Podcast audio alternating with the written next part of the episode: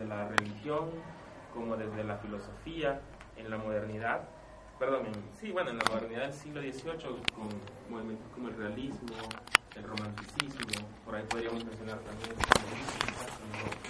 el no, lo miramos ayer, prácticamente son abandonados eh, con la llegada de los movimientos impresionistas, que van a tener una fuerte influencia, no solamente de su contexto social, está basado en la revolución industrial que ocurre en Europa, particularmente en Inglaterra, sino también por el racionalismo filosófico que está presente en ese momento eh, gracias a las ideas tanto de Isaac Newton como Thomas Hobbes eh, y que posteriormente va a influir, digamos, en una necesidad de ver el arte ya no como una representación de los grandes temas, sino como una investigación o búsqueda de los fenómenos de la realidad concreta, como el caso, por ejemplo, del fenómeno de la luz y el color que hablamos, ¿no? o sea, que es el caso del impresionismo en sí mismo.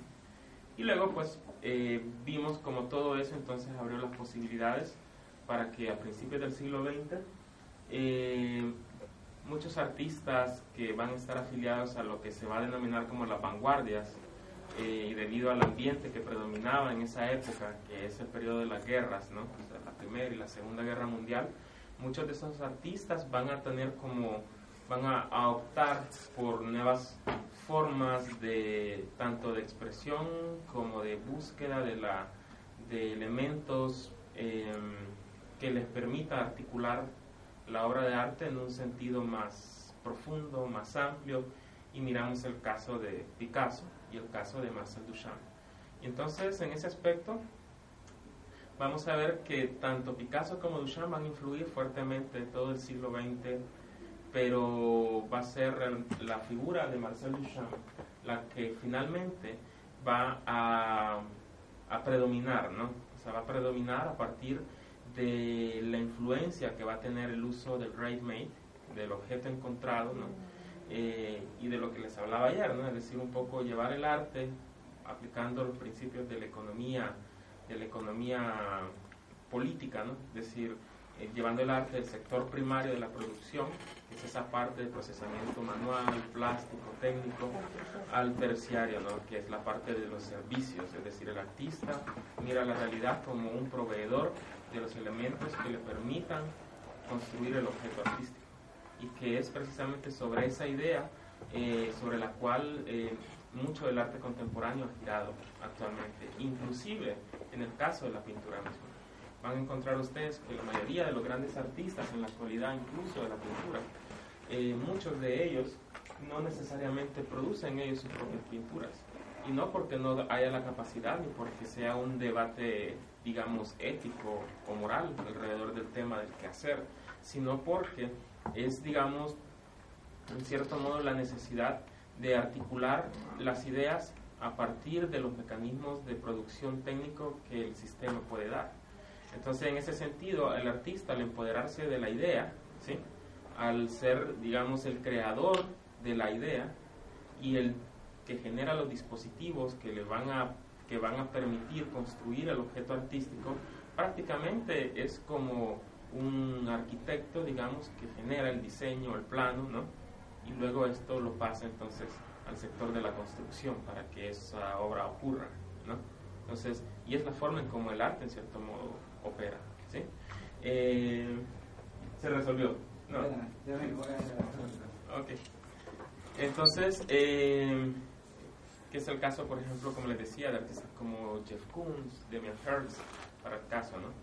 Eh, pero antes, o sea, esta es como una conversación que realmente vamos a tener en, la, en el segundo módulo de, Historia del Arte, ¿no?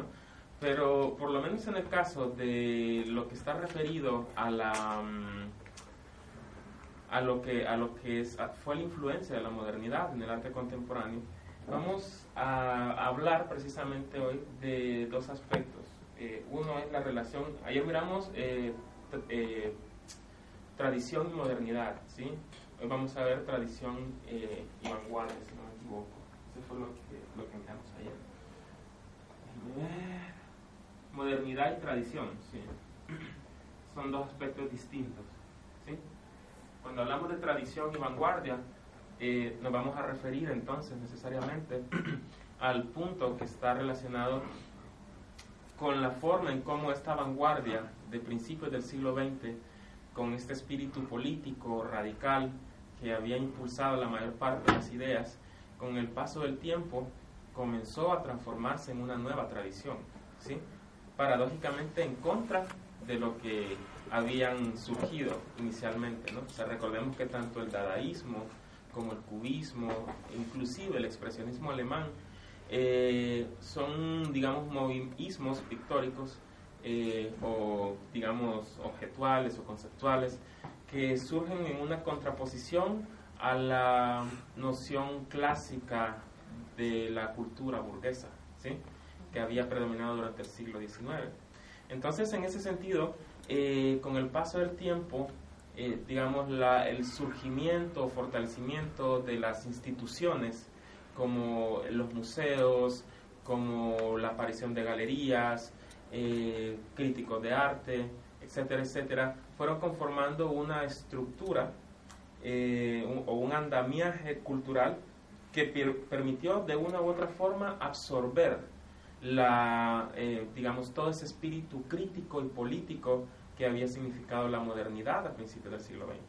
Entonces luego es como encontramos pinturas que anteriormente habían sido eh, condenadas y rechazadas, como el caso de los impresionistas, eh, luego aparecen en los grandes museos, lo mismo en el caso del cubismo, y, la, y yo creo que el salto más cualitativo fue el, de la, el del aspecto, digamos, del dadaísmo, ¿no? o sea, que es retomado y que posteriormente eh, pasan a ser igualmente piezas eh, de colecciones muy importantes. Entonces, frente a eso, una vez que ese tipo de arte que había surgido entonces ya con otras preocupaciones, comenzó a ser absorbido por la, por la institucionalidad del arte, por la, por la cultura en sí misma burguesa en contra la cual se había, se había revelado, paulatinamente comenzó a transformarse en tradición, ¿sí? comenzó a transformarse en una, digamos, en formas ya dadas sobre las cuales eh, no se tenía mayor discusión que decir, bueno, se tratan de objetos artísticos eh, avalados y por la historia del arte universal, ¿no? Entonces, en ese sentido, eh, el espíritu que predominó hacia la década de los años 60, después de la, de la Segunda Guerra Mundial, es un espíritu de descontento y de cuestionamiento a las vanguardias modernas. Porque por una parte el modernismo, tanto en su aspecto político y filosófico como en su aspecto artístico, eh, digamos que su noción del mundo, su cosmovisión del mundo, era la idea del desarrollo permanente de la humanidad. Ustedes lo van a encontrar tanto en las teorías liberales como en el marxismo, incluso en las teorías del nacionalsocialismo, ¿no? O sea, cuando ustedes leen a grandes filósofos como Martin Heidegger, Carlos Marx, eh, qué sé yo, o sea, van a encontrarse que siempre hay un espíritu presente en, la mayor parte de estos, de estos pensadores sobre la idea de la evolución constante de la humanidad. Y en ese aspecto, eh, cuando termina la Segunda Guerra Mundial y después de la bomba atómica, digamos que el ambiente que predomina es el del descontento, ¿no? Es el de el fracaso de los grandes de los grandes relatos, de las grandes utopías, ¿sí? O sea, el siglo XX es como el desenlace de toda una trama que se había venido desarrollando de la modernidad desde el Renacimiento, ¿no? O sea, durante siglos y que va a tener su punto más álgido eh, durante la Segunda Guerra Mundial. Entonces, eh, frente a eso, Em, digamos que la mayor parte de los artistas de la década de los 60, eh, digamos que cuestionan a estos grandes movimientos artísticos que tenían presente como ese ideal, ¿no? ese ideal moderno. El caso de, de, los grandes referentes surrealistas, eh, faulistas, cubistas, dadaístas, etcétera, etcétera, ¿no? porque los consideraban parte ya de una tradición moderna, de una tradición burguesa en cierto modo. Entonces, en ese sentido, eh, vamos a ver que hay muchos artistas que comienzan, nada, que comienzan un proceso de, investigaciones eh, y búsquedas alrededor de nuevas formas de expresión, de nuevos lenguajes artísticos que vayan en contra de la cultura dominante. Básicamente el arte contemporáneo surge como un movimiento de contracultura frente a la cultura dominante. ¿no? Eh, y vamos a encontrar que uno de los grandes elementos que influyó fuertemente en los nuevos lenguajes del arte es eh, los derechos, o mejor dicho, las luchas por la reivindicación de los derechos de la mujer, de las minorías sexuales y de las minorías étnicas, ¿no? que estuvieron muy presentes eh, allá por la década de los 60, de los 70 y que se van a potenciar aún más eh, frente al espíritu antimilitarista que va a significar la, la invasión a Vietnam. ¿no? Entonces, frente a eso, vamos a ver de que los nuevos artistas comienzan a plantear en el escenario de la discusión eh, el sentido del arte en cuanto objeto. Digamos que ya las discusiones superadas sobre arte, tradición, técnica, ya, habían, ya estaban más allá de lo que se había abordado durante los siglos pasados. Por lo tanto, no cabe el término de la discusión cuando nos referimos al arte en general, al arte contemporáneo, en si debería existir como una división clara entre ah, clasicismo, academicismo, con la búsqueda de, nuevos lenguajes contemporáneos. Entonces, estos artistas lo tenían muy claro y a partir de ahí comienza una indagación ¿no? sobre la forma en cómo el objeto artístico podía desmaterializarse precisamente para ir en contra del mercado, en contra del sistema capitalista que absorbía todos los movimientos que nacían de manera radical en contra del sistema mismo. ¿sí? Entonces, una de las grandes preocupaciones de ellos es cómo evitar que la obra de arte fuera adquirible dentro del mercado, ¿sí? que dejara de verse como una mercancía y pasara a tomar un valor diferente que era precisamente el valor conceptual, los, digamos, la idea del lenguaje que, que comunica, que transmite una visión de mundo a partir de, de ¿cómo se llama?, del trabajo de, de los artistas. Y creo que esto. Reiniciando la compu, tal vez.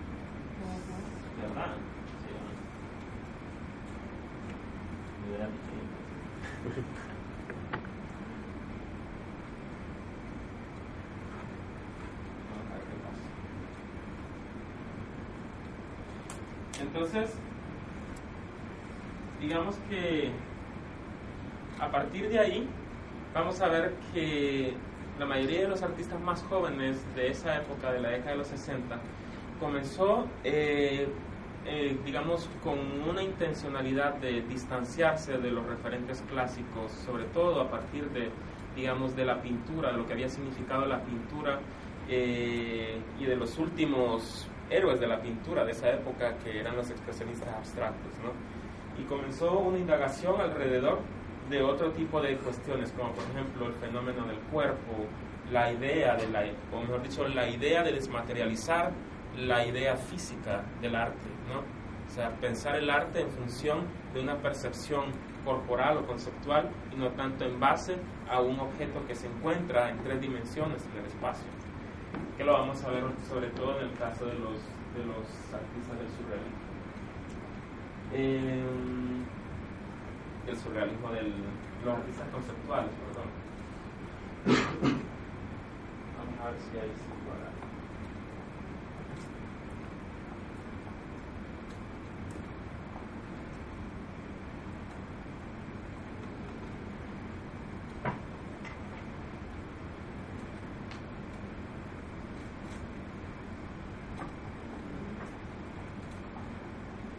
Ahí está.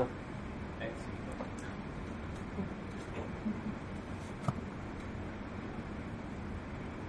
Bien. Vamos. Ah, Fíjense que ya estaba conectado. Pero ahí está.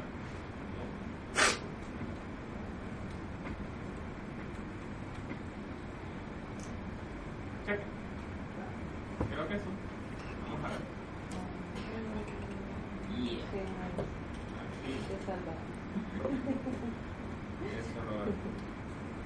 Solo por eso te voy a hacer un cheque para que sigas sosteniendo la página de Arte Contemporáneo.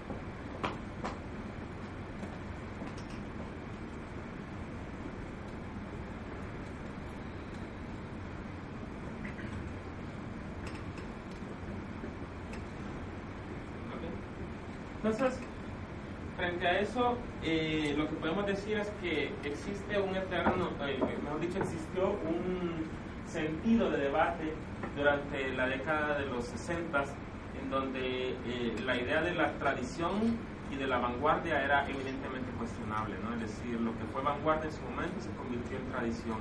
Y por eso yo ayer cuando hablaba sobre cuál ha sido la situación de la historia del arte, me refería precisamente al hecho de que la historia como tal es dialéctica, ¿no? O sea, y en ese sentido el arte, en principio, eh, sigue un proceso dialéctico, ¿no? En la medida en que eh, hay momentos de, digamos, de desarrollo y hay momentos de retroceso, ¿sí? Cuando me refiero al término de retroceso no, me no lo digo en un sentido negativo o peyorativo, sino, por ejemplo, eh, en que muchos de los movimientos que surgen eh, como punta de lanza, ¿sí? Posteriormente terminan siendo una escuela clásica, eh, tradicional para el caso.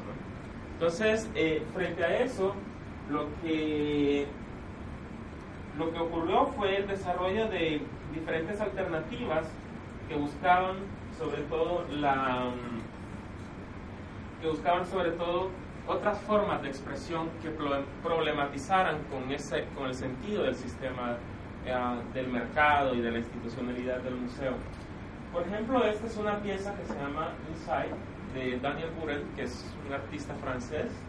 Eh, Daniel Buren colocó en 1971 esta pintura de más o menos cerca de 20 metros de largo por 9 metros de ancho en el Guggenheim de, de Nueva York, ¿sí? y básicamente alcanzaba las eh, cerca de siete, los siete niveles que tiene el museo. Entonces, eh, esta pintura fue muy polémica porque fue retirada casi una semana después, ya que una de las excusas que la institución presentó fue que problematizaba con la arquitectura del lugar porque no permitía ver en su totalidad la edificación del museo. Y una de las cosas que, se señalaban o que los artistas cuestionaban era cómo era posible que en este caso la estructura institucional como tal ¿sí? Eh, se superponía al valor del objeto artístico, ¿no? de, la pieza, de la pieza artística. Asimismo vamos a encontrar otros artistas, como el caso de Piero Manzoni, que retoman sobre todo la ironía duchampiana, ¿sí? la ironía planteada en el, en el dadaísmo de Marcel Duchamp para eh, construir un nuevo tipo de obra que está basado sobre todo en la, digamos, en la idea de las ficciones, ¿sí? Y los falsos valores que le damos al sentido del objeto artístico. Por ejemplo, en estos, en estos tubos que aparecen en la imagen, básicamente eh, Piero Manzoni lo que hace es que eh, introduce rollos de líneas en los tubos para luego sellarlos y que posteriormente eh, estén diseñados para no ser abiertos nunca más. Entonces, un poco la idea de la existencia de la pintura, ¿no? o sea, de acuerdo a la idea, al artista, es que no, nunca la miremos, sino que solamente sepamos de su existencia, ¿sí? que es un poco la intencionalidad de decir, bueno, eh, el arte el valor de la obra de arte radica en su existencia como objeto artístico o en el saber en sí mismo que representa la idea que el objeto artístico está emanando. ¿no? Es, digamos, ya una visión más compleja de, ese sentido de arte. Posteriormente, Manzoni va a hacer otras piezas como las latas de mierda de artista, donde lo que hace es que coloca unas latas y dice, bueno, ok, aquí lo que hay es una mierda de artista y por lo tanto eso se puede vender en el mercado como obra de arte. ¿no? Y entonces a partir de ahí Manzoni está ironizando también con ese sentido del mercado al que les hablaba. ¿no? Y, se vendió? Eh, ¿ah? Sí, se, vendieron. Muy caras. eh, el artista en este caso lo que está haciendo no es diciendo que cualquier cosa puede ser arte, sino que el mercado fetichiza todos los objetos consumibles, ¿sí? Todos los objetos que son producidos con una finalidad X pueden pasar a convertirse en una mercancía, ¿no? cuestionando de esta, manera el sentido irracional de la economía. Eh, y asimismo otras piezas como las cajas, las bases mágicas, que eran básicamente bases para colocar escultura, pero en donde cuando una persona se subía a las bases, automáticamente se pasaba a ser una, se convertía en una obra de arte, ¿no? Se bajaba de la base, era una persona común y corriente, se subía a la base, era una obra de arte. Entonces, piezas eh, que jugaban precisamente con ese, con ese aspecto uh, irónico sobre, sobre la naturaleza del objeto artístico, ¿no? algunas Luego vamos a ver que hay un... Ah, por cierto, él es Inri, va a estar con ustedes en el módulo de teoría crítica del arte. Es un artista del performance. Hace como 15 días, un artista español que se llama Benjamín Álvarez hizo una, una muestra que se llama Algo apesta, no quiero ser artista contemporáneo. Entonces retomó la obra de de Manzoni. Y él puso una lata, logró conseguir una lata en su propia muestra y la puso y puso otro montón de objetos que a los que él les agrega valor artístico y estético y se valen tanto. como la como la claro, del Benjamín pero con X. Claro. Benjamín Álvarez se llama. Como el guante que estamos viendo ahí. Ah, sí, el guante camisa. Por ejemplo, esta pieza de Robert Morris es una escultura eh, hecha con fibra de vidrio luz fluorescente. Eh, este objeto minimalista en sí mismo es, digamos, otra variante de la construcción lineal hasta cierto punto barroca que había sido el quehacer escultórico del, de la modernidad de finales del siglo XIX, principios del siglo XX. ¿no? El minimalismo en este sentido, sus preocupaciones no pasaban por la intención de digamos, de narrarnos una historia, de contarnos un problema, ¿sí? Sino eh, de precisamente su valor radicaba en su capacidad como objeto estético, como obra de arte, para contarnos de su propia naturaleza como objeto artístico. La idea de la percepción del, de la pieza que está ahí, ¿no? Frente al espectador, porque muchas de estas piezas son piezas que por ejemplo tienen incorporadas iluminación, otras sensores de calor, o sea, que permiten como eh, tener un contacto con estas piezas de una manera diferente a como nos aproximamos a una escultura convencional. Esta es otra pieza que es parte de una exhibición hecha por Robert Morris durante la década de los 60. Si se fijan bien, es una construcción geométrica o mejor dicho, es casi como estar en el, en el mundo abstracto de la geometría, ¿no? O sea, es como estar inside. Luego tenemos otros artistas, como el caso de Hans Hack, que optaron por otro tipo de línea o seguimiento en sus procesos creativos, ¿no? El caso de Hans Hack es un artista eminentemente político que durante la década de los 60 comenzó a estudiar eh, los sistemas de condensación de, de, la materia, ¿no? O sea, analizar los estados de la materia.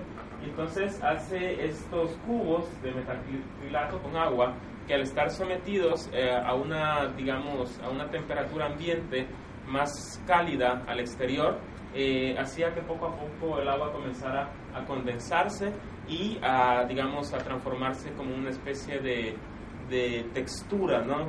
como pueden ver ahí, eh, de las gotas que están, que están alrededor del, del plexiglas.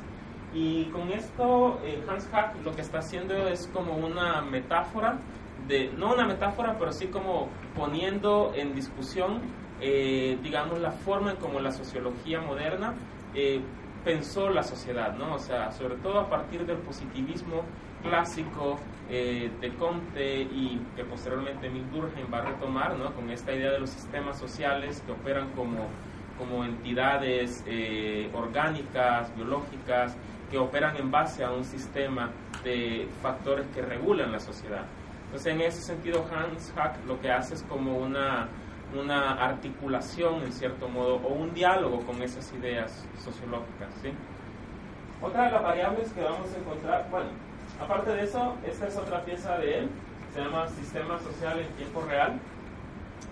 Eh, lo que hace este artista es que va a fotografiar edificios que donde la mayor parte de los inquilinos han sido sacados violentamente de la, o sea, porque de repente no tenían para pagar la renta o cosas por el estilo. Entonces, ustedes saben que llega eh, la oficina de desalojos, y en Estados Unidos por lo menos, o sea, si uno no paga, le sacan todos los chuchos a la calle, ¿verdad? Y parte sin novedad. Entonces, eh, durante la década del 70, recuerden ustedes que Estados Unidos está entrando en una etapa de recesión económica, ¿no? Y al igual que ahora, el incremento del desempleo, de la tasa de desempleo y de acceso a la vivienda se dispara, ¿no? Y esto produce que mucha gente pierda sus casas o las posibilidades de seguir pagando una renta.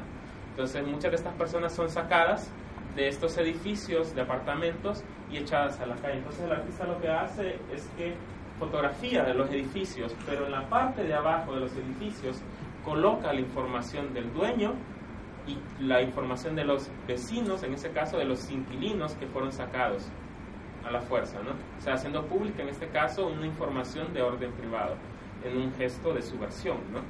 Y eso me parece que es también muy interesante en el sentido de que ya en este caso el arte adquiere un matiz distinto, ¿sí? Que es su capacidad, en este caso, no solamente de ser contracultural, sino también de ser subversivo, en cierto modo, ¿no? Hans Hack es uno de los artistas que más ha trabajado alrededor de eso. Esta es otra acción que desarrolló en 1971, se llama La Encuesta.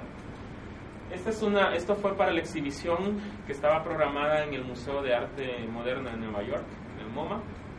Y el artista lo que hace es que coloca una encuesta con dos urnas, básicamente en donde hacía una pregunta al público que decía, bueno, o sea, está, ¿estaría usted de acuerdo en votar eh, nuevamente por Nelson Rockefeller para gobernador del estado de Nueva York, considerando que él este, apoyó la invasión de Estados Unidos en Indochina, ¿no? ¿Sí o no?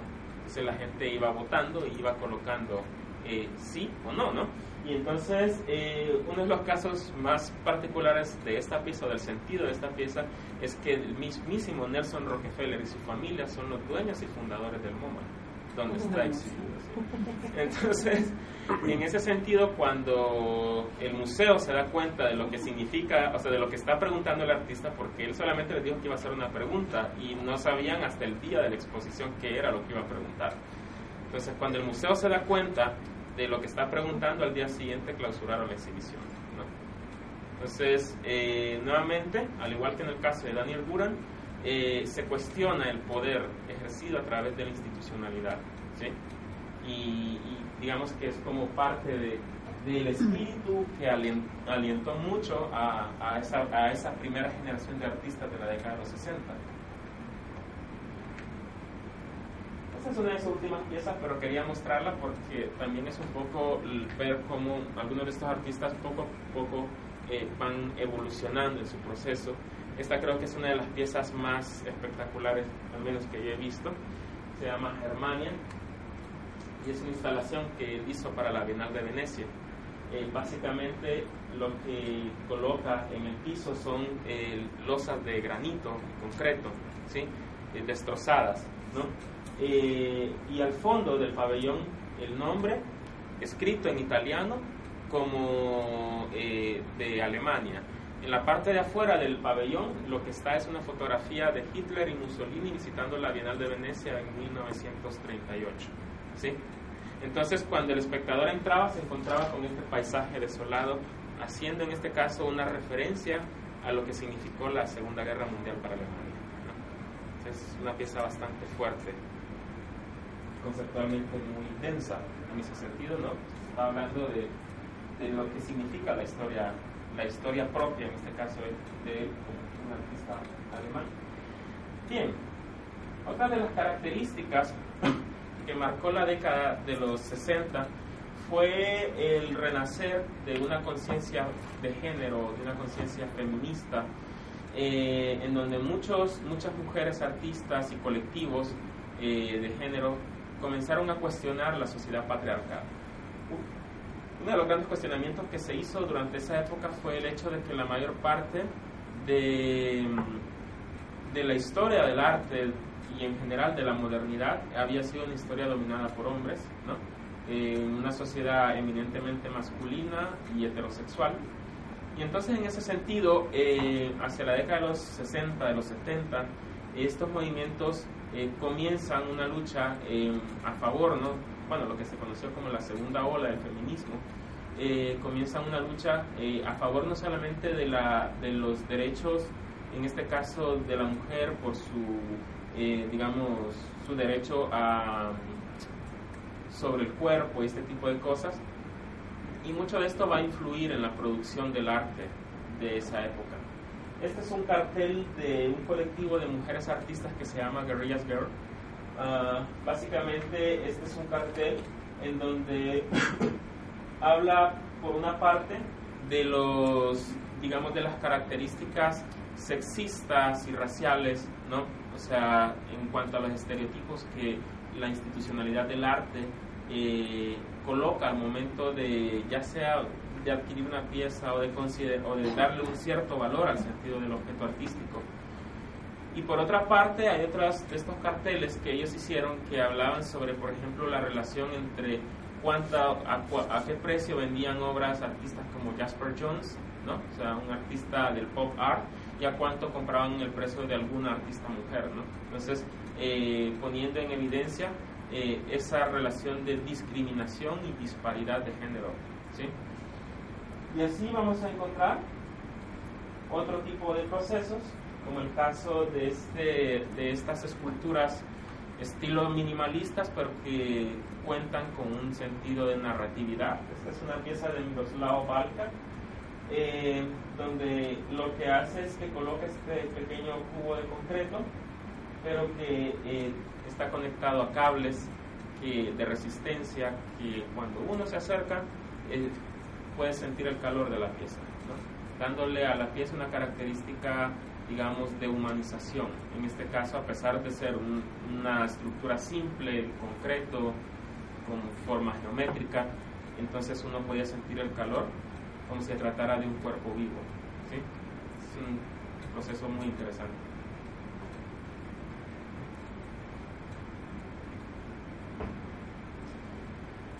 Bien, con respecto a lo que les mencionaba sobre el asunto de las o sea, de cómo las luchas por la reivindicación del género, las minorías sexuales, influyeron profundamente en el arte, es precisamente porque a partir de aquí es cuando comienzan a darse eh, algunos de los procesos más interesantes y de los, digamos, mecanismos de producción artística más radicales, sobre todo a partir del uso del performance, vamos a ver más adelante, pero poco para hablar de ello, la mayor parte de estas mujeres se, digamos, que se levantan en contra de una sociedad eminente, eminentemente masculina, como lo mencionaba anteriormente. Por ejemplo, esta es eh, una invitación de una exposición del artista Linda Benglish, ¿no? Eh, más o menos haciendo una parodia de los carteles pin-up de la década de los 50, ¿ok? Y eh, hablando también sobre la objetualización del cuerpo, ¿sí? Esta es otra serie fotográfica de ella con rifles o sea, como ella se autorretrata como, como si fuera un cazador, ¿sí? Un poco eh, también para, parodiar o ridiculizar las, digamos, el, estereotipo de lo masculino, ¿no? o sea, de lo machista en este caso de la, de, la sociedad en cierto modo. Eh, me parece interesante algo eh, en este tipo de prácticas y es que si se fijan bien, tanto en la construcción del tema como de la imagen ya no parte de una idea exterior, ¿no? Es decir, retrato a este, mujeres haciendo esto, retrato a un paisaje eh, intervenido por esto, no, o sea, es el cuerpo mismo, ¿sí? Es el artista o la artista la que hace uso de su propia persona para generar la imagen, ¿no? En este caso vemos que hay una vuelta hacia una narratividad personal, pero que se revela al final como problemas de orden social, ¿sí? O sea, va de si se fijan bien, va de lo inductivo a lo deductivo, en cierto modo, ¿no? O mejor dicho, de lo particular a lo general.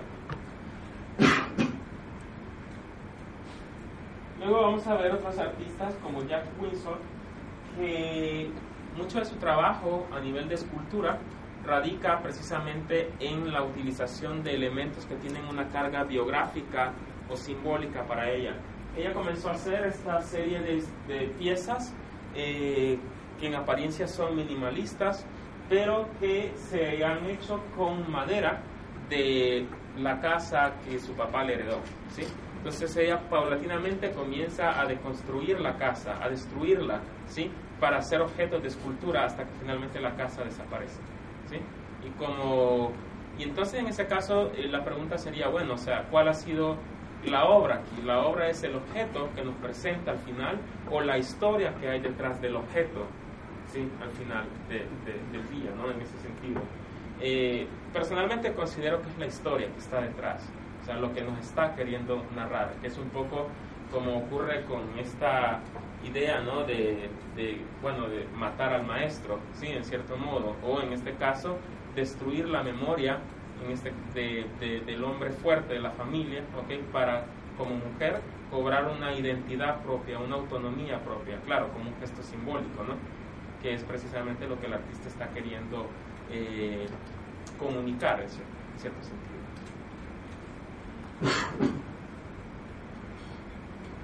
Otro ejemplo. Tenemos artistas como Mary que exploraron el espacio público a partir del uso de elementos como madera, intervenciones sobre, sobre la tierra, construcciones, eh, digamos, eh, construcciones en cierto modo bastante mm, absurdas. Por ejemplo, esta es una serie de, huecos, o mejor dicho, de, círculos que ha hecho sobre tablas de madera en una zona muy remota para poder, o sea, para poder llegar ahí, al parecer hay que caminar mucho, ¿sí? Y a medida que uno se va colocando hacia el frente del, de los círculos comienza a ver poco a, poco cómo se van introduciendo sobre la Tierra, a medida avanzando y desaparecen.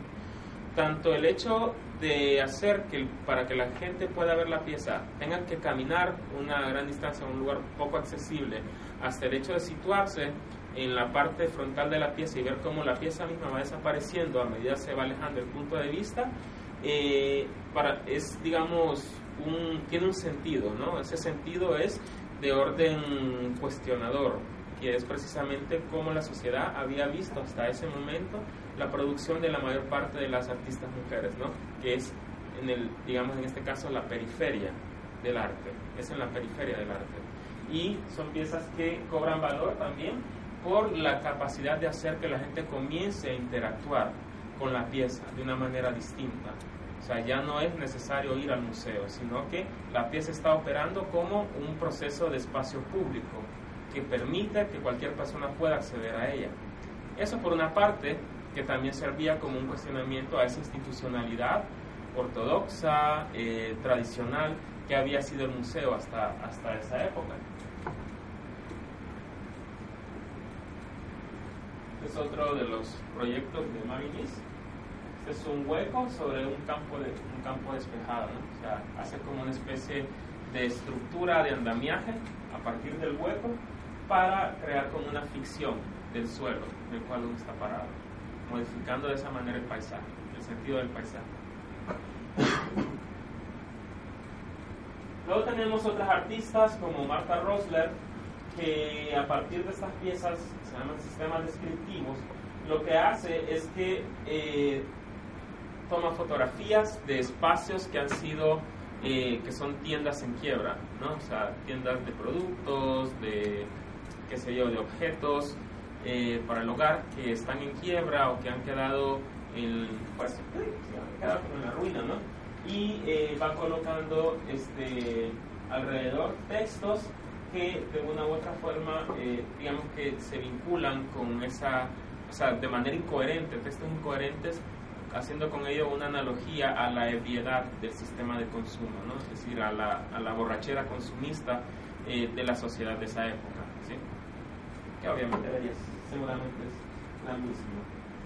Luego comenzó a hacer esta serie de fotografías, al igual que Linda English, eh, utilizando eh, su propia imagen dentro de la fotografía.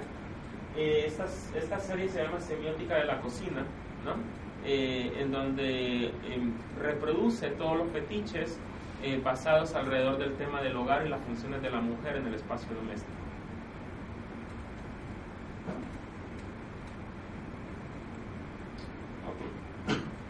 Y entonces, todas estas prácticas que surgen a partir de esas características eh, que, que, el componente de género le fue dando al arte, eh, poco a poco eh, comenzó a evolucionar hacia la parte de lo corporal, es decir, bastaba, no bastaba solamente con producir objetos. El artista en sí mismo pasaba a transformarse en parte del objeto artístico. Su cuerpo era en este caso ya el soporte de la obra. ¿Cuál es la diferencia entre un artista del performance y un artista del teatro? Bueno, básicamente que mientras el artista del teatro está haciendo una representación del personaje, ¿sí? de, un, de un personaje, el artista del performance no está representando a nadie, es el mismo artista, ¿ok? En una situación determinada, ¿no? Eh, y que obviamente en ocasiones puede hacer uso de estrategias del teatro o no, pero que este, le permite de una u otra forma, eh, a partir del cuerpo, generar significados, ¿no? O sea, y digamos que ahí entonces la estructura simbólica o semiótica eh, pasa ya a otro nivel. Por ejemplo, este es un performance de Carol Schumann hacia 1975, se llamaba Roy Interior, en donde básicamente eh, esta pieza, que es uno de los primeros performances que, existió, este, básicamente es frente a una audiencia, ella entra y sube a una mesa eh, desnuda y comienza a leer un poema escrito por ella misma. El poema se llamaba Cézanne, una gran pintora. Y entonces a partir de ahí comienza a hacer toda una crítica de la pintura tradicional masculina, o sea, y heterosexual de, de la modernidad, ¿no? Y comienza a sacar poemas de diferentes partes de su cuerpo, ¿sí? Y comienza a leerlos en público. Estos, este tipo de acciones o gestos eh, escandalizaron en cierto modo a su época, pero era también como un sector muy eh, reducido de público que llegaba a estas acciones. Pero poco a poco, precisamente por las razones que el performance había surgido de ser un, digamos, un como un movimiento contracultural y antimercado, porque no se podía vender el cuerpo del artista, o sea, precisamente para que el mercado del arte no siguiera adquiriendo objetos de poder es que surgen este tipo, este tipo de, acciones, ¿no? Pero poco a poco eh, esto llamó la atención y el interés, digamos, de grupos más alternativos que comenzaron a darle una revalorización al sentido del performance, hasta que posteriormente pasó a ser uno de los eh, de las disciplinas eh, más prestigiosas de, de los últimos años, ¿no? Por ejemplo, esta es una pieza de Chris Borden, Chris Borden también es uno de los primeros pioneros del performance. Esta pieza se llama El Disparo, en donde lo que hace es que le pide a su mejor amigo que eh, le dispare, ¿sí? Y este, el disparo, pues finalmente le impactó en el brazo. Y vamos a ver la documentación de esta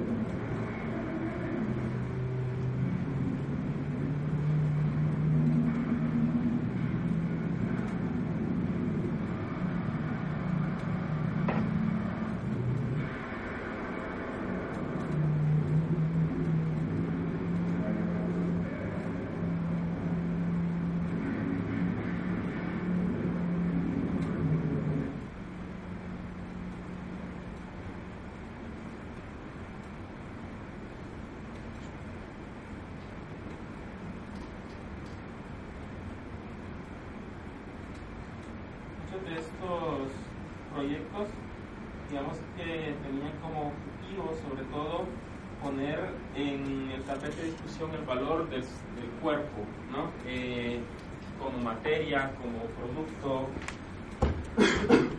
Para el caso, esta es otra pieza de Chris Borden, eh, hecha en Alemania, performance de 1974, donde básicamente lo que está ocurriendo es que él está en la parte más alta del museo y eh, es pateado ¿okay? hasta bajar las gradas en el piso. ¿sí? Eh, lo interesante de eso es que mientras es pateado y el cuerpo va rodando, su expresión facial es completamente eh, indiferente, como que no está pasando nada. ¿no? Entonces, de esa forma, lo que está diciendo es, o lo que en cierto modo podríamos decir que, o podríamos interpretar de la pieza es precisamente ese sentido de deshumanización ¿no? de la piel, del cuerpo, eh, como, cuerpo, como cuerpo social, valga la redundancia, le damos a la individualidad del, sujeto.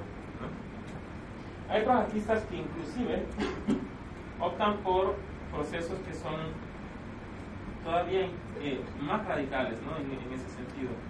Por ejemplo, tenemos artistas como Stuart Brisley, que vendría siendo como la contraparte de Chris Borden, nada más que en Inglaterra. Stuart Brisley es un artista sumamente eh, político y su trabajo es bien fuerte, o sea, retomando eh, mucho de lo que va a ser, o mejor dicho, va a ser como, eh, va a tener como una influencia muy fuerte de toda esta cultura gore en su obra. En esta pieza que se llama El trabajo Osara Libres, eh, lo que hace Stuart Brisley es una pieza de 1972. Lo que hace Stuart Brisley es que llena una tina llena de carne en descomposición ¿sí? y se sumerge en ella. Lo, y lo hace de manera, digamos, secuencial a varias horas del día en la galería. Esta es una pieza que cuestiona o critica, digamos, los procesos de políticas totalitarias, particularmente el caso de la Alemania nazi, ¿no? Eh, haciendo con ello una reinterpretación a las, al sistema de trabajo, al proceso de explotación del cuerpo del capitalismo eh, contemporáneo, ¿sí? que eh, somete a un proceso de, de descomposición el cuerpo. Es una pieza bastante... Aquí tengo el video, pero no lo vamos a ver porque estamos un poco cortos de tiempo. Quisiera como poder terminar. Los artistas como Gina Payne uh, utilizan el cuerpo para hacer eh, heridas eh, sobre él bajo la idea de que la herida es la memoria del cuerpo. ¿no? Eh, tanto el caso de Gina Payne como Marina Abramovich vamos a ver que su visión del performance tiene una característica más ritual, más de carácter, digamos, místico que político, ¿no? Eh, esa artista generalmente hace uso de estos elementos para generar con ello, digamos, como una simbiosis entre la idea del dolor y el sentido, digamos, de purificación a través del dolor, ¿no? Y luego tenemos uno de los artistas más importantes posiblemente de la historia del arte, que es eh, Joseph Beuys. Joseph Beuys es un artista alemán, eh, nació en, Alemania en 1921 y antes de ser artista fue soldado durante la Segunda Guerra Mundial, eh, era piloto. Básicamente su historia es, digamos, que mientras en uno de los vuelos sobre la región de Crimea, es bombardeado y su avión cae y eh, gente de las tribus eh, tártaras que viven en esa zona eh, le salvaron la vida a partir de envolverlo con grasa y fieltro ¿sí? para que no se congelara. Posteriormente, ya o sea, después de la guerra y todo esto, él va a utilizar estos elementos para la mayor parte de su carrera, o sea, a lo largo de, su vida, de su obra. Eh, y lo interesante de Joseph Beuys es que él desarrolla toda una teoría a partir del arte como un proceso de liberación del individuo en términos de conciencia y desalienación. Él creía en la capacidad del arte para curar, ¿no? O sea, para curar en el sentido, digamos, social, para curar en el sentido intelectual, político.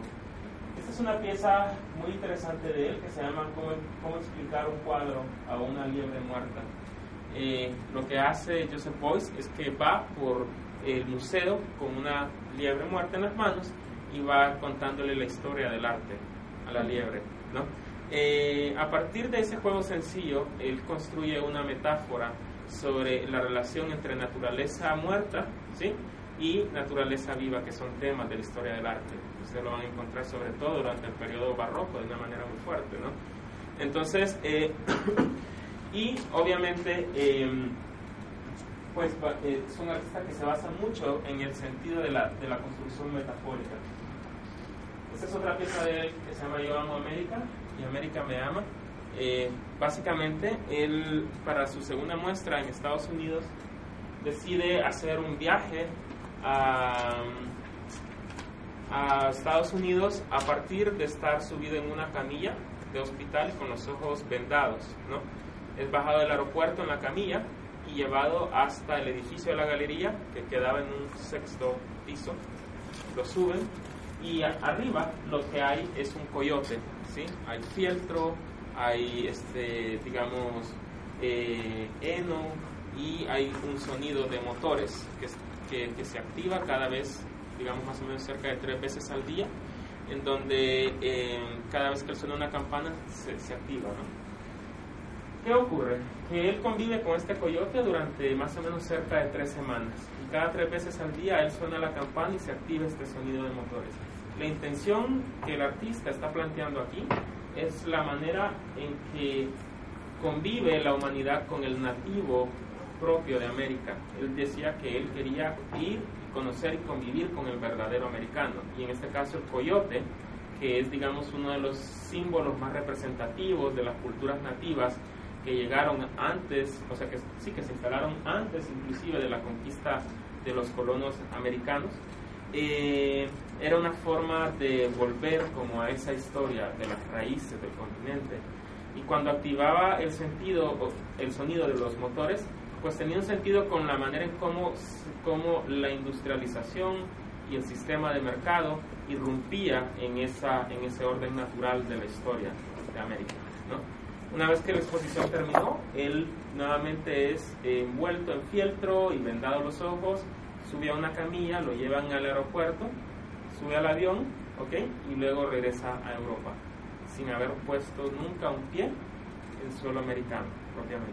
¿sí? Es una pieza conceptualmente muy densa, muy fuerte, eh, y por eso les digo que es uno de los artistas, no, no por mí, sino en general, ¿no? O sea, la historia del arte lo recoge como uno de los artistas más importantes de los últimos 50 años.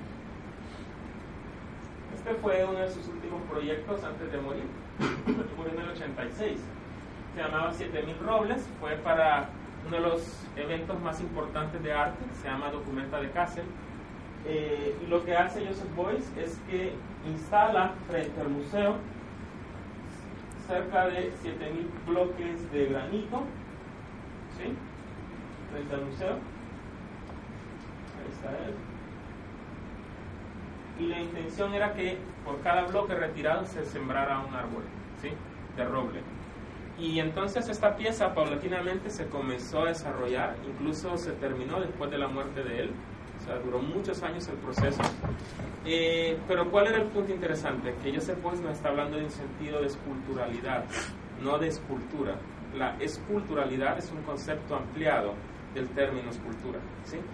Generalmente cuando hablamos de escultura lo entendemos como una figura que ocupa tres dimensiones en el espacio, pero en ese sentido cualquier, o sea, bajo ese concepto básico, digamos que cualquier objeto que ocupa tres dimensiones en el espacio tiene características esculturales, ¿no? Pero la esculturalidad refiere no tanto a la materia, sino a la esencia del objeto o de los objetos, ¿sí? En este caso, Joseph Boyce genera un tipo de escultura que se articula a partir de la idea de la, de, la materia viva, ¿sí? o sea, de los organismos que crecen poco a poco. Los árboles pasaron de ser con bloques de concreto, que es, perdón, de granito, que podríamos decir haciendo una referencia a la idea clásica de la escultura griega, de la escultura en el Renacimiento con el mármol, ¿sí? Sustituyéndola por robles, en este caso árboles, materia viva, orgánica, que está creciendo, que ahí está todavía y que sigue creciendo y que hoy en día es una reserva eh, forestal. ¿sí? O sea, su proyecto como artista era precisamente hacer crecer una, un sistema orgánico viviente. Los árboles pasaron a convertirse en una obra de arte. ¿no? Y creo que es una de las piezas más lindas que, que se han hecho durante los últimos años.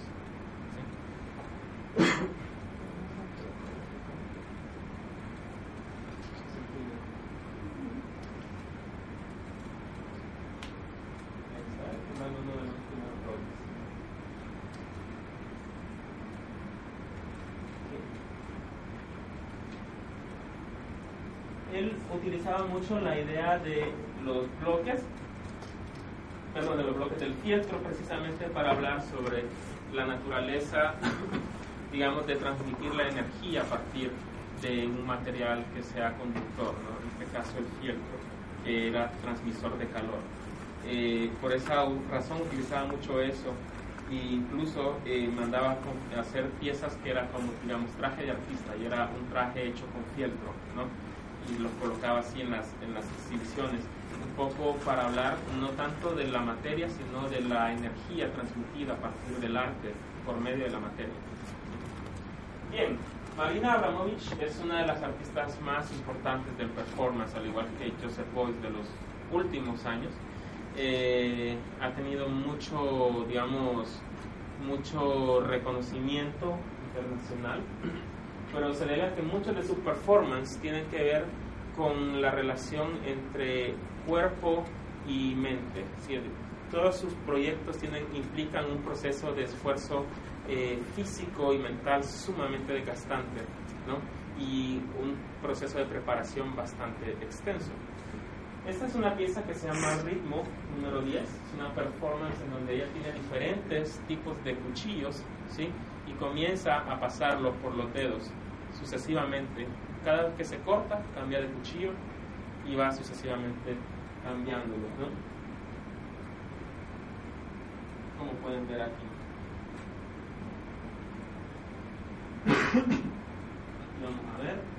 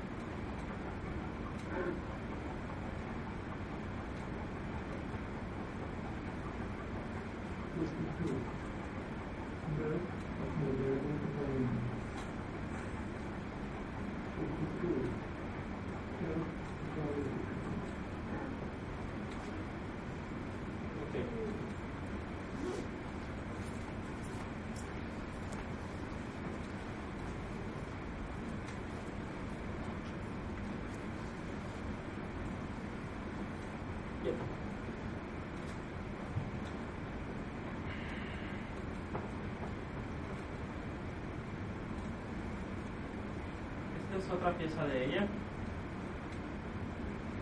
Se llama El arte es bello y el artista debe ser bello, en donde básicamente de manera repetitiva comienza con un peine a hacer eh, movimientos cada vez más bruscos mientras va repitiendo paulatinamente eh, esa frase, el arte es bello, el artista debe ser bello. Eh, un poco en relación con ese tema de la vinculación del arte como valor, como mercancía de poder en el mercado del arte en sí mismo. Esta es otra pieza que es una de las eh, colaboraciones que ella hizo durante muchos años con la persona que fue su pareja durante eh, más de 20 años, que fue Ulay, que es otro artista. Marina Abramovich es una artista yugoslava, bueno, de lo que fue la ex Yugoslavia, al igual que Ulay. Y em, digamos que muchos de, esos de los temas de su obra tienen una vinculación tanto regional, o sea, con su, con su contexto social, político, cultural, como con sus experiencias propias, ¿no? O sea, por ejemplo, esta es una pieza en donde los dos están eh, sosteniendo una flecha y un arco, ¿ok? Durante eh, bastantes horas, ¿no? En el día. Eh, la fle tanto la flecha como el arco están lo suficientemente bien tensados como para que si él suelta la flecha, o sea, se clave en ella, ¿no? Es, digamos que es un performance de, de alto riesgo. O esta otra pieza que se llama Aliento, que básicamente consistía en pasar dióxido de carbono de eh, un cuerpo a otro, ¿sí? O sea, y más o menos a los 17 minutos ambos pierden el conocimiento por la saturación de dióxido de carbono. Es una pieza bastante fuerte. Esta es otra pieza de ella, donde eh, comienza a hablar, a dar una charla sobre eh, su obra, o sea, en la exposición, ¿no? Está dando una charla sobre su obra mientras está eh, eh, pastillas psicotrópicas, ¿no? Y a medida que va pasando, se vuelve el discurso cada vez más incoherente, más incoherente hasta que pierde la conciencia. ¿El título? no lo tengo. Pero generalmente sus piezas siempre tienen como ritmo número 5, número 6, o sea, más o menos como una secuencia de acciones que va haciendo. Es como una serie de acciones que, que, que hizo durante la década entre los años finales de los 60 hasta por lo menos finales de la década del 70.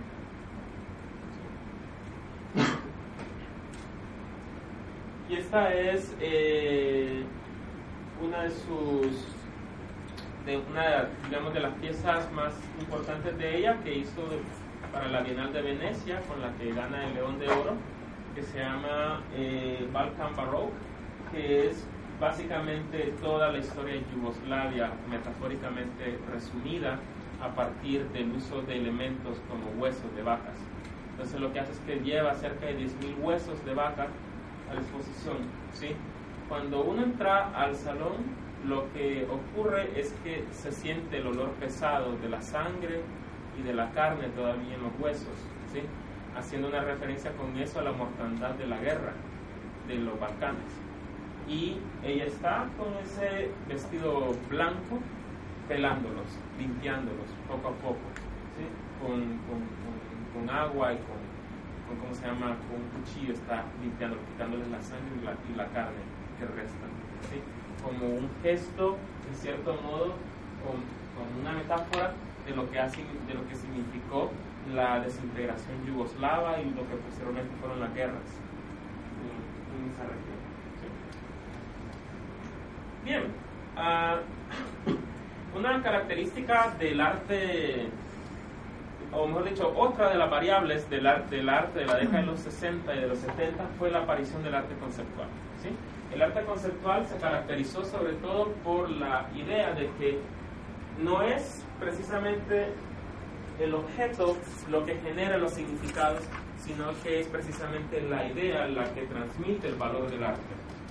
Eh, una de las características del arte, del arte conceptual es su radicalidad frente a, frente a los objetos. Su intención es de construir el objeto artístico para que en vez de objeto lo que exista sea la idea Generalmente, muchas de esas formas se hicieron a partir de metodologías como la tautología, ¿no? que es como la reiteración sobre la reiteración de un concepto mismo, que es lo que hacen artistas como Joseph Kosu. Bueno, este es de Gordon Mataclar, vamos a empezar hablando de él. Gordon Mataclar, para el caso, es un artista eh, hijo de Roberto Mata, que es uno de los pintores surrealistas latinoamericanos más importantes, la década de los, de los 30, 40 eh, Gordon Mataclar produce en la década de los 60 y hace esta serie de piezas que se llaman incisiones, que son casas en donde las personas, digamos, las han abandonado porque no pueden sostenerla. Entonces, lo que hace él es que va deconstruyendo la casa a partir de grandes aberturas, modificando de esa forma la percepción del espacio, pero al mismo tiempo, eh, lo, digamos, haciendo con ello una metáfora de la, de la separación, o mejor dicho, de lo que significa la casa dentro del concepto de familia, ¿no? o sea, como una construcción de la desintegración familiar. Es otra de esas piezas. ¿Casas de tamaño real? Sí, son casas de tamaño real.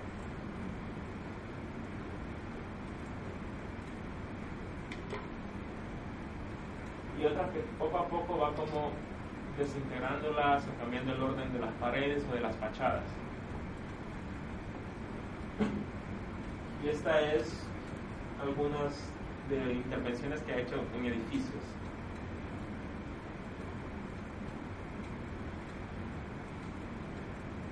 Y luego coloca las piezas en el espacio de exhibición. Por ejemplo, este artista, Michael Asher, uh, trabajó mucho sobre la relación arte y mercado, al igual que Gordon Mataclar, lo que hace es que deconstruye, pero el espacio de exhibición, la galería, ¿no? Entonces muchas veces va destruyendo paredes o generando como rastros de lo que podría ser un tipo de pintura más espacial, ¿no?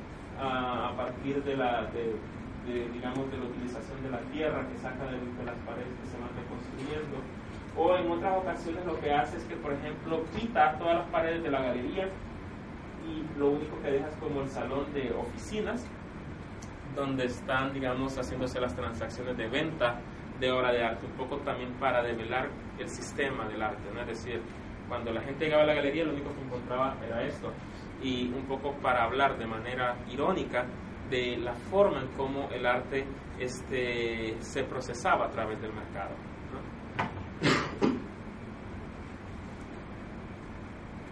Y sí, este es, bueno, Joseph Kosup, que trabajó sobre la, como les decía, la idea de la repetición tautológica. Eh, es posiblemente el artista más eh, importante de este, de este movimiento. Eh, por ejemplo, en esta, esta serie que se, de piezas que son una y tres sillas, coloca la fotografía de la silla, la silla y el concepto de silla. ¿no? Y la pregunta que nos hace es cuál es la silla de esas tres. ¿Es el concepto, es la pieza física o es la representación visual de la pieza en físico. ¿sí?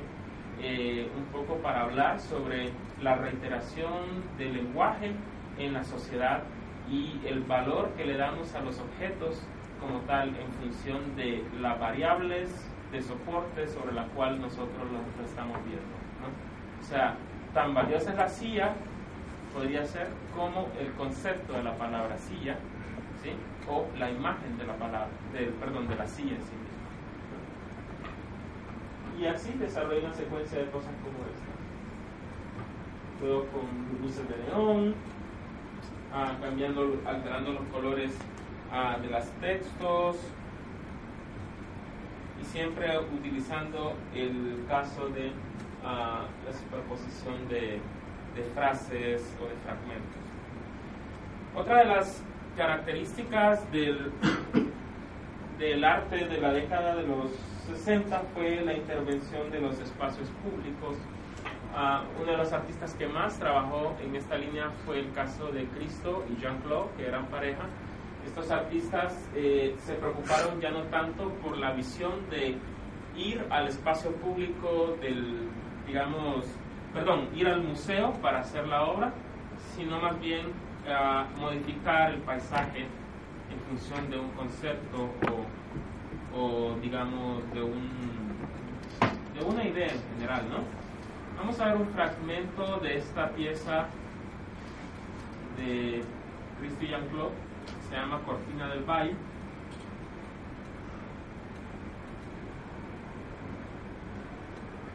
Un proyecto hecho, en, si no me equivoco, en California.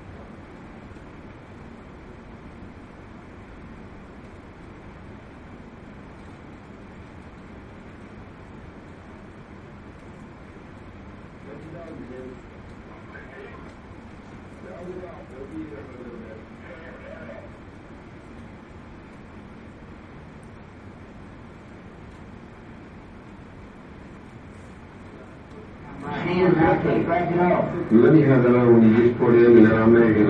How much is that too short? Oh, so this one, two, three, four, six, six, seven threads. About it. Well, you say you left one five inch, you left for five and a half. I gotta have another five and a half inch bolt. Okay, you need a pound and a half of it, Right. We'll go on past and we'll put it in on the way back. huh? They don't even know what it's got. Does anybody know what's happening now? Now, they have to come back here, Chris, you know. I know, on Number that, two. yeah, Yeah, this one. yeah, to, because they have a big uh, kink, they tight knob. You couldn't, yeah, they gotta put the Yeah. torque wrench on. I didn't know, I didn't really told you or not, I thought it. I, I, uh, They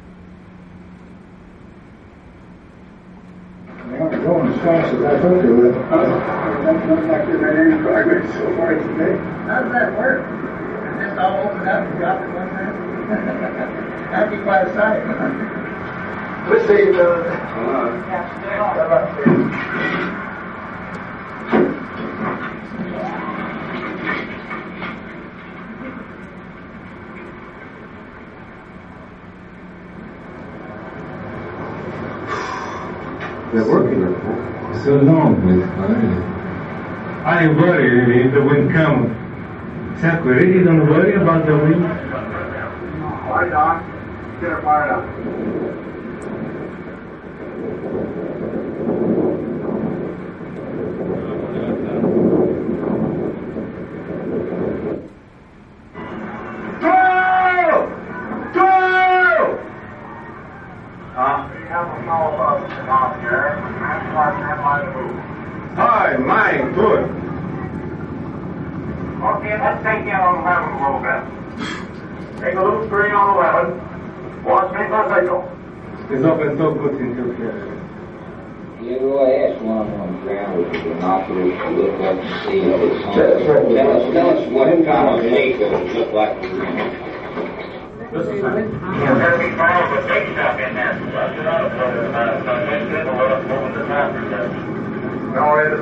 It's coming out of the cocoon. It's another one of these deals for that safety chain of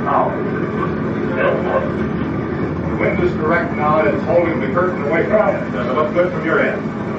Good. Okay, you fellas moving on now, right? Okay, girls. Let's go for a ride. So you want the arm. Roy, you know I have a belt on, Roy?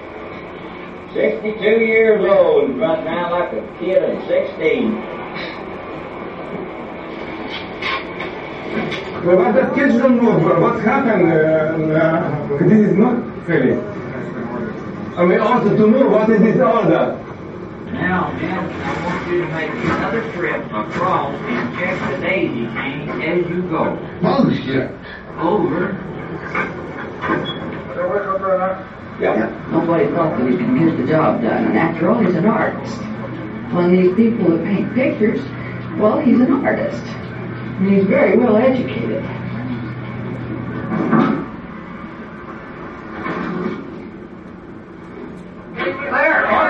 Okay. Uh, It's open, it's open. Mr. the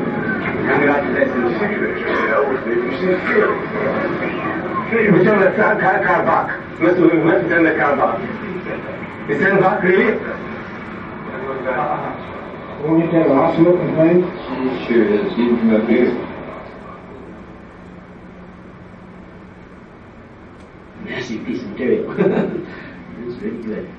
All right, in engineering feet, all right.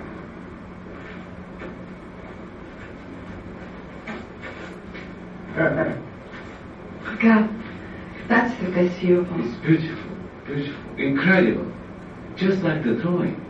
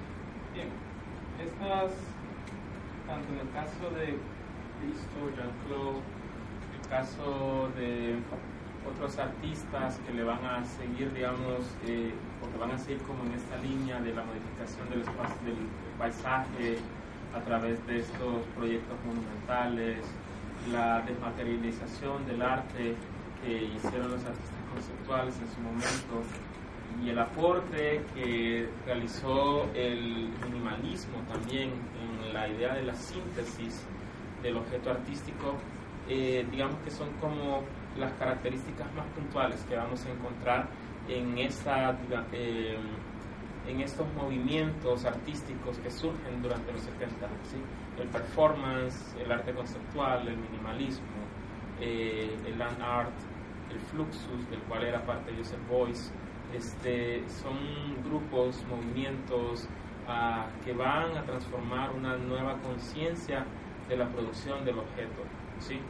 tanto como lo hemos visto en las obras de los artistas, ah, de artistas como ah, Marina Abramovich, como el caso de Chris Borden, como el caso ah, de Daniel Buren o Hans Hack, cuestionan la institución del museo, cuestionan el sistema del arte, pero al mismo tiempo abren eh, las posibilidades de nuevas formas de expresión del lenguaje y de comunicación a través del objeto artístico.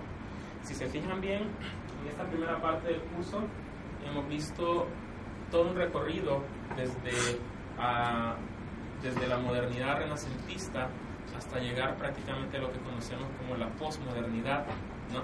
este, de la contemporaneidad. Y en ese sentido eh, podríamos mencionar que esta sucesión de, de hechos eh, por la- sobre las cuales ha girado el arte en torno a las modificaciones de lo- de lo- del sistema, de lo político, de lo social, de lo económico, son las características que, eh, digamos, eh, le dan una justificación del por qué, eh, digamos, hay cosas que se hacen de la manera en que se hacen. O sea, de la, eh, por qué razón ah, una línea en el suelo, en un espacio público, tiene tanto valor como puede tenerlo, digamos, una escultura, o sea, hecha en un taller de un artista artesano, para el caso, o de un pintor, o por qué ah, el performance, eh, la instalación, lo objetual es arte, al igual que otras manifestaciones artísticas. O sea, no es un, eh, digamos, no es un hecho antojadizo del por qué se le considera como arte, sino que tiene que ver con toda una historia ¿sí? de acontecimientos sociales, políticos, filosóficos que están detrás y que, le ha- y que han ido moldeando esa nueva conciencia, ¿no? Que posteriormente va a seguir evolucionando hasta formas en donde el arte hoy en día cobra las características más que de una obra en sí misma, de un espectáculo, ¿sí? a nivel de espectáculo eh, público que involucra a los individuos o los diferentes actores sociales dentro del proceso de construcción de la obra de arte, que es lo que vamos a conocer posteriormente como arte y estética relacional, ¿sí? que es como una de las características o de las tendencias más fuertes del arte contemporáneo hoy en día. ¿no? Bien, ¿alguien tiene algún, alguna pregunta? ¿Participación? Sería bueno escucharlas. ¿Qué opinan? ¿Qué les ha parecido este breve, conciso recorrido? es realmente bien difícil poder resumir ¿ah, cuántos siglos. Casi seis siglos en cuatro horas. La maratón. Este, comentarios, preguntas. Ese de la cortina me gustó mucho. Me El gustaría. de, de la cortina del valle. Tiene otros proyectos que son uh, espectaculares. Creo que no te había. En la obra esta de um, Stuart Brisbane. Chris Borden. Oh, Chris Borden. O Stuart Brisley. Willis, sí. Sí. Eh, que tenía eh, de composición en un latino. Ujú. No sé si sabías el título que tiene la obra es lo que decía los portones de Auschwitz. sí, en un Auschwitz. Sí. El trabajo se hará libres. ¿sí? Era Por eso te mencionaba que él hacía una relación con eh, los sistemas totalitarios ¿sí? de la explotación de los individuos.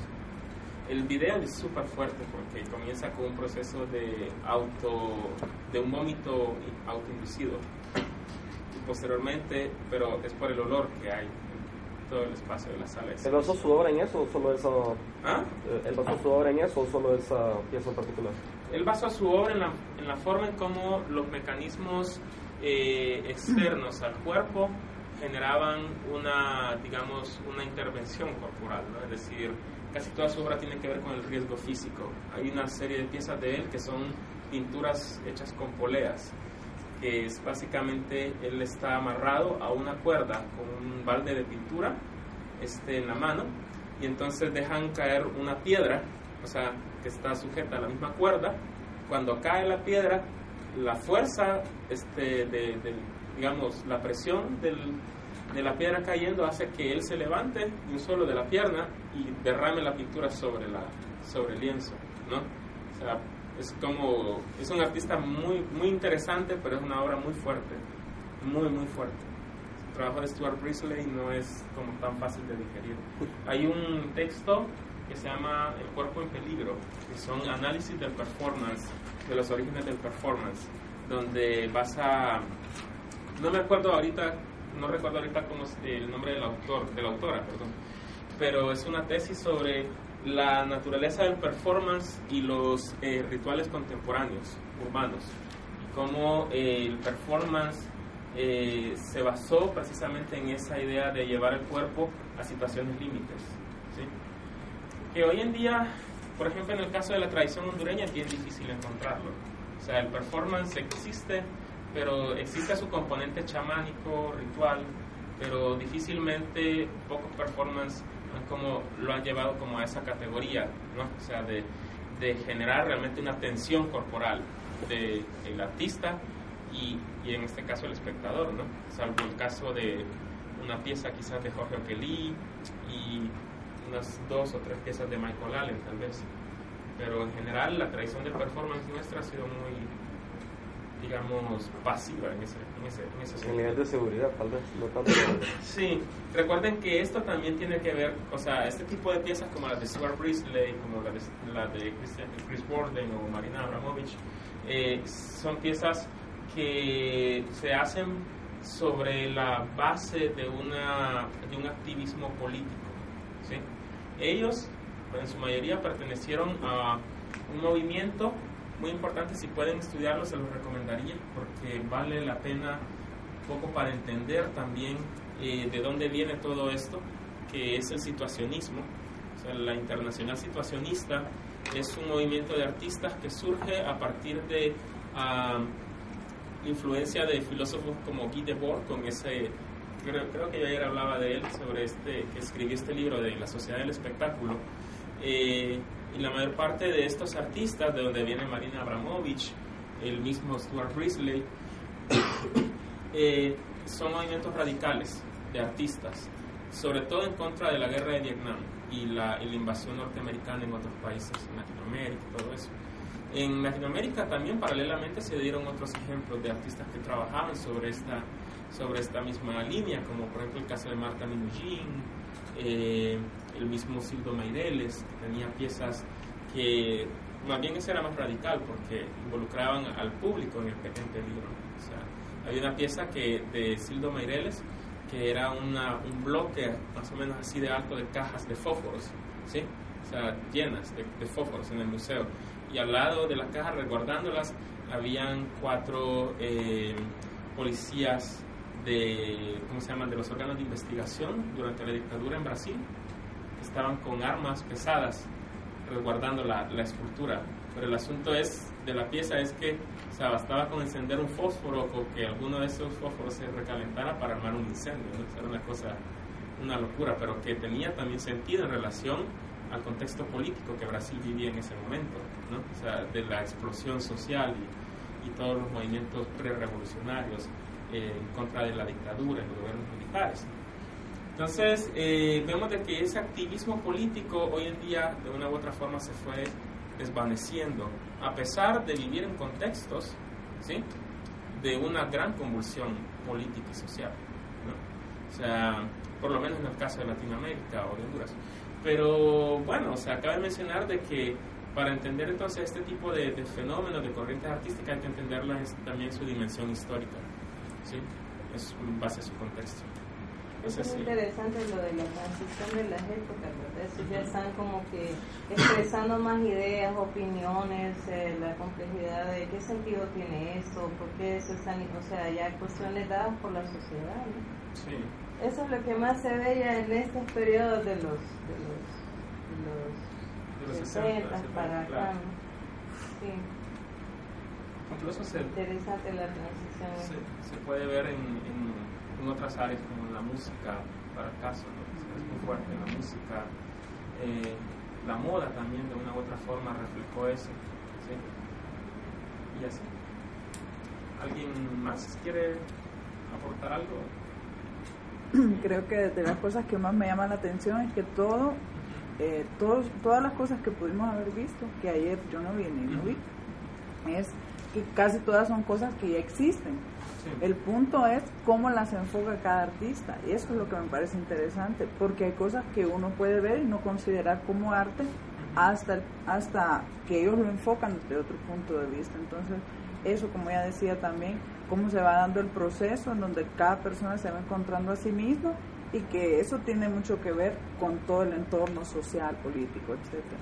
Sí, y ayer creo que yo mencionaba algo sobre la naturaleza del arte en cuanto a, a arte contemporáneo, sobre todo, ¿no? Eh, que, o sea, nosotros, por lo menos en el contexto hondureño, nuestra tradición es muy periférica, eh, muy provincial, en cierto modo. Todavía pensamos el arte en base a objetos, en base a la pintura, la escultura, el dibujo. Vamos a una exposición y lo que nos esperamos encontrar son objetos de contemplación, ¿sí? Nos, nos esperamos encontrar respuestas, ¿no? O sea, respuestas técnicas del arte frente a la realidad, lo cual es una tremenda contradicción en un mundo que no encuentra las respuestas en sí mismo. ¿sí? Entonces vemos, yo lo mencionaba ayer, que precisamente la naturaleza del arte contemporáneo, y, y esa es la cuestión por la cual más bien el arte hoy en día, de hecho una de las, una de las premisas de los situacionistas para ellos era más bien desnaturalizar el arte, acercar el arte a la vida, decían ellos. ¿sí? Eh, es precisamente que hoy en día la transformación del arte pasa por, de hecho, parecer menos arte y más realidad, pero no para reproducirla tal cual, sino más bien para cuestionarla. Yo decía ayer, bueno, el arte, lejos de plantearnos respuestas, plantea preguntas, porque en la medida en que plantea preguntas, genera indagaciones, genera reflexiones. Y esto está basado precisamente en esa, en esa característica o en esa naturaleza de que, sea, independientemente que, digamos, miremos algo digamos, para mí eso no es arte. O sea, decir que no es arte es- pienso que es complicado, sobre todo si viene de un artista, ¿verdad? Porque no, o sea, siento que por sobre todo el artista debe ser muy democrático en ese sentido. Pero, o sea, al final del día, y también lo mencionaba ayer, uno puede decir me gusta o no me gusta, ¿ok? Pero lejos de eso, el valor que va a predominar de nosotros frente a ese objeto artístico no es si me gusta o no me gusta, sino qué me quiere decir el artista o la obra de arte con eso. Entonces, esos aspectos son como, como los más valiosos que, que, hay que, que hay que buscar dentro del arte contemporáneo en, en la actualidad, creo yo. ¿sí? Entonces, y estos artistas lo que hacen es, un poco como lo mencionaba, ¿verdad? Como reenfocar ese activismo político, pero a través de canales que no necesariamente son, digamos, la militancia en un partido, la protesta callejera, o digamos, qué sé yo, o sea, cualquiera de otras formas de manifestación política que son igualmente válidas, sino, o sea, en este caso, a partir del, de la obra misma, de lo que ellos hacen como artistas. ¿sí? Como el arte es una labor libre para transmitirlo. En apariencia sí, pero miremos, por ejemplo, el caso de Hans Hack con la encuesta, ¿ok? y luego fue retirada. Ese tipo de hechos son los que posteriormente llevaron a que el arte saliera de los museos y de las galerías y que potenció al, al- el arte del performance y el arte público como lo que hace eh, Pero es que tuvo doble sentido lo que él hizo, pues no creo que él no haya pensado que eso no iba a pasarle, creo que en cierto sentido, o sea, me imagino que él también quería que supiera. Sí, eso, no, claro. o sea, ¿Verdad? O sea, es eso no fue, yo lo hago inocentemente y no sé cuál va a ser el resultado, no sé. No, no, no, claro, no, no fue una un gesto inocente. Sí, claro que no. Pero, pero bien. Ah, ¿Alguien quiere comentar algo más? ¿Consultar algo más? Una pregunta, ¿Qué tanto tiene que ver eh, la conciencia social de la época, el pensamiento cultural de la época, en la forma de apreciar el arte en ese momento? Porque digamos, el pensamiento cultural de hoy no es el mismo de los años 60. Sí, claro. Yo creo que Honduras es un país de contradicciones, ¿verdad? Este, durante los 60 éramos ruralidad y durante el 2014 seguimos siendo ruralidad, con un poquito más de casas quizás. O sea, pero una de las características, bueno, eso, eso es parte del, del módulo 2 de Historia del Arte, ¿verdad? Porque vamos a ver arte hondureño también. Este, es que por lo menos mientras en Latinoamérica, incluso en Centroamérica, hay nomás en El Salvador, en Guatemala, en Costa Rica, vemos que desde los 60 ya hay como indicios de, lo- de un arte protocontemporáneo, podríamos llamarlo así, es decir, de un, digamos, de un arte que posteriormente va a proceder a procesos más experimentales como estos que estamos viendo, ¿verdad? En Honduras todavía la tradición pictórica predominaba, ¿sí? Recordemos que Honduras ha sido históricamente un país sumamente conservador. O sea, venimos de una dictadura de Carías, posteriormente una breve transición que termina en, en gobiernos militares, ¿no? o sea, del triunvirato, luego con Raúl Vida Morales, un golpe de Estado, gobiernos militares, etcétera, etcétera. Durante esa época, ah, mucho de lo que se potenció fue el valor nacionalista del país y en cierto modo tanto las escuelas de arte como las instituciones educativas potenciaban eh, sobre todo la formación a partir de estereotipos de patria, identidad y ese tipo de cosas. Por eso cuando ustedes van a ver que el pintor emblemático es José Antonio Velázquez, pero no toman en cuenta a Pablo Celaya Sierra, que es el artista más importante de la historia del arte hondureño, por ejemplo, que es realmente la persona que intenta impulsar ideas renovadoras de la modernidad para su época. ¿no? El hombre a Honduras y a los seis meses le un derrame de la tragedia. Entonces, o por ejemplo en los, en los 60, ¿no? o sea, lo que se potencia, digamos, es como todas estas imágenes eh, bucólicas de los héroes patrios, este, los paisajes como los de Antonio Garay, o los, yo, o sea, pintura religiosa, un montón. Entonces vemos de que, de que, de que siempre fue como muy, muy conservadora, muy este, atrasada en ese sentido. Parte, obviamente, de la lógica cultural que impone en este caso eh, el grupo pues dominante, o sea, eso es una realidad social. Es decir, la cultura dominante es la cultura de la clase dominante. ¿no? Entonces, eh, y no nos tiene que extrañar, o sea, eso es así. En el, ¿cómo se llama? Recientemente, en los últimos 24 años más o menos, desde la década de los 90 hay una ruptura con esa tradicionalidad pictórica, que posteriormente comienza a abrir espacios para manifestaciones medianamente experimentales, instalaciones durante la década de los 90 con Azul Kyoto, con Senio Mejía, Regina Aguilar, todavía desde la pintura. Ya en los 2000 pues es otra cosa, se comienza a explorar a partir del performance, de la instalación, del objeto, el video, más abiertamente, pero siempre ha quedado como en, la conciencia colectiva esa percepción, ¿no? de que el arte es eh, representación plástica de la realidad, no que el arte es una conceptualización, un pensar la realidad, inclusive dentro de los propios artistas. Eh, lo cual es realmente triste. O sea, por ejemplo, cuando miramos que hay artistas que dicen, se habla mucho y se produce poco, pero es como producir mucho y, y reflexionar poco, es lo mismo como, no sé, o sea, como, creo yo, salir a correr sin ningún sentido, ¿verdad? Por la calle y a, a agotarse. O sea, el arte ante todo es una, una actividad intelectiva, ¿sí? Es una actividad reflexiva. El artista, al igual que el filósofo, reflexiona sobre la realidad, sobre la naturaleza misma del arte y de la condición de los sujetos del entorno. Por lo tanto, eh, el hecho de producir, producir y producir técnicamente sin ningún sentido y vaciar todo eso de contenido, lo único que estás generando con eso es haciendo fachadas que no son sustanciales, no son consistentes. Y mucho de nuestro arte hoy en día pasa por eso. Pero no es un asunto antojadizo, o sea, viene realmente de esa tradición, que ha sido eminentemente manual, artesanal, plástica, pero que nunca se enseñó, o sea, se enseñó a reproducir, pero nunca se enseñó a pensar el arte, que es, que es diferente. O sea, y por eso es que es uno, o sea, cuando de repente uno habla de estas cosas, quizás es como un pequeño, a veces, eh, sí, o como escepticismo, más bien, ¿sí? Puede ser, pero, o sea, al final del día eso es inherente para el arte contemporáneo. Quien la tiene que preocupar es a nosotros, porque al final del día el arte contemporáneo posiblemente sea el sistema más fortalecido a nivel global.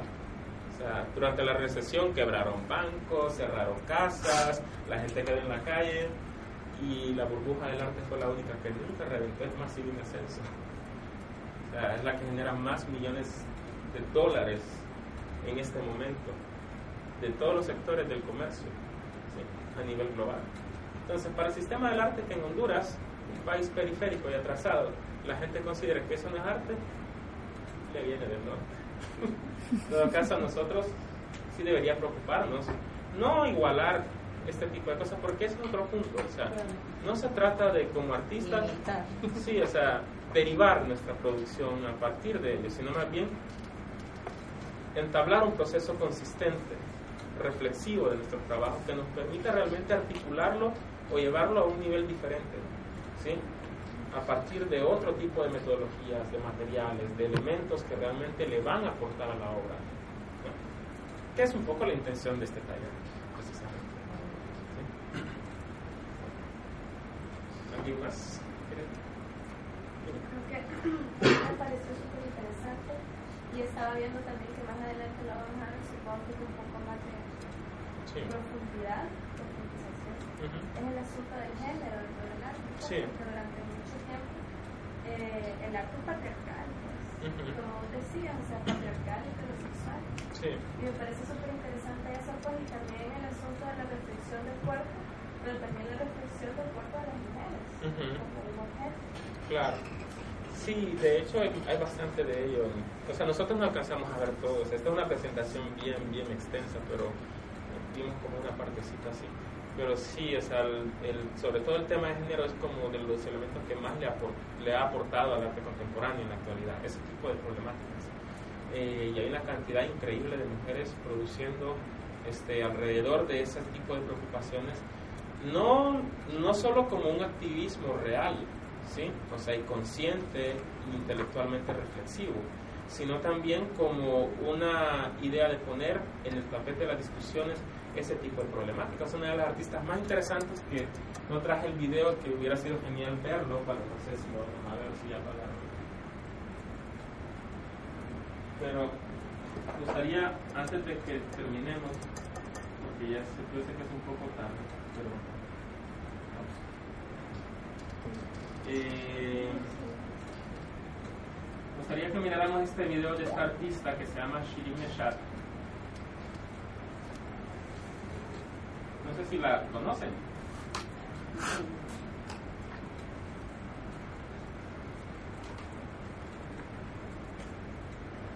Esta pieza siempre me gusta mostrarla porque es fantástica y creo que es, bueno, antes de verlo, eh, es fantástica y creo que es de las mejores piezas que he visto también. Ah, ese problema precisamente es, es, un asunto que se sigue tratando hoy en día y sobre todo en las sociedades más reprimidas en este momento, particularmente las, las de las, las sociedades culturalmente musulmanas y latinoamericanas también. En Honduras o en Centroamérica ocurra muy poco de ello es otra discusión, pero vamos a ver un activismo de mujeres artistas muy fuerte en Argentina, en México, en Brasil, o sea, bien, bien potente. ¿Vos ibas a mencionar? Eh, no, que lo dejaste detenido. ¿Que lo dejé? Detenido. Sí. Ahí. Por ejemplo, esta pieza de Shirin Neshat, que es una artista iraní, eh, reflexiona alrededor de esos aspectos.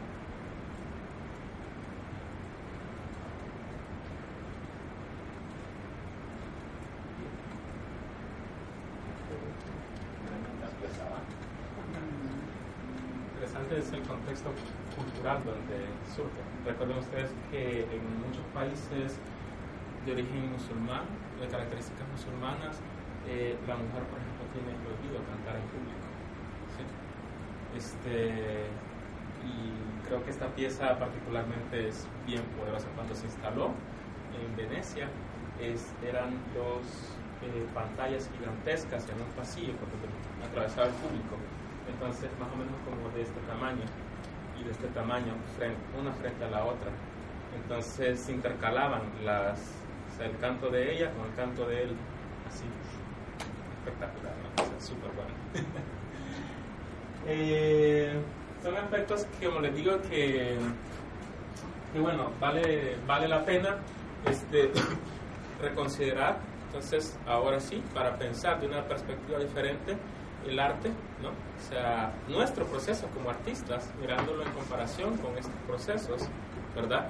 Que son evidentemente quizás no son nuevos eh, y no pretenden tampoco ser novedades, pero eh, sí son como la base conceptual, eh, instrumental, sobre la cual descansa mucha de la producción contemporánea en la actualidad, que nosotros como artistas no podemos tampoco obviar ni divorciarnos de eso. ¿sí? Eh, bien, antes de terminar, solo quería recordarles que el siguiente eh, fin de semana tenemos el módulo de eh, elaboración de diseños, bocetos y proyectos, o mejor dicho, para presentación de proyectos. Eh, viene Simón Vega, que es este artista de El Salvador, súper bueno. Les voy a mostrar algunas piezas de él para ver si se emocionan. ¿A qué hora es eso? Disculpa. Ya les voy a dar los. ¿Aló? Ya les voy a dar. ¿Aló? Acá.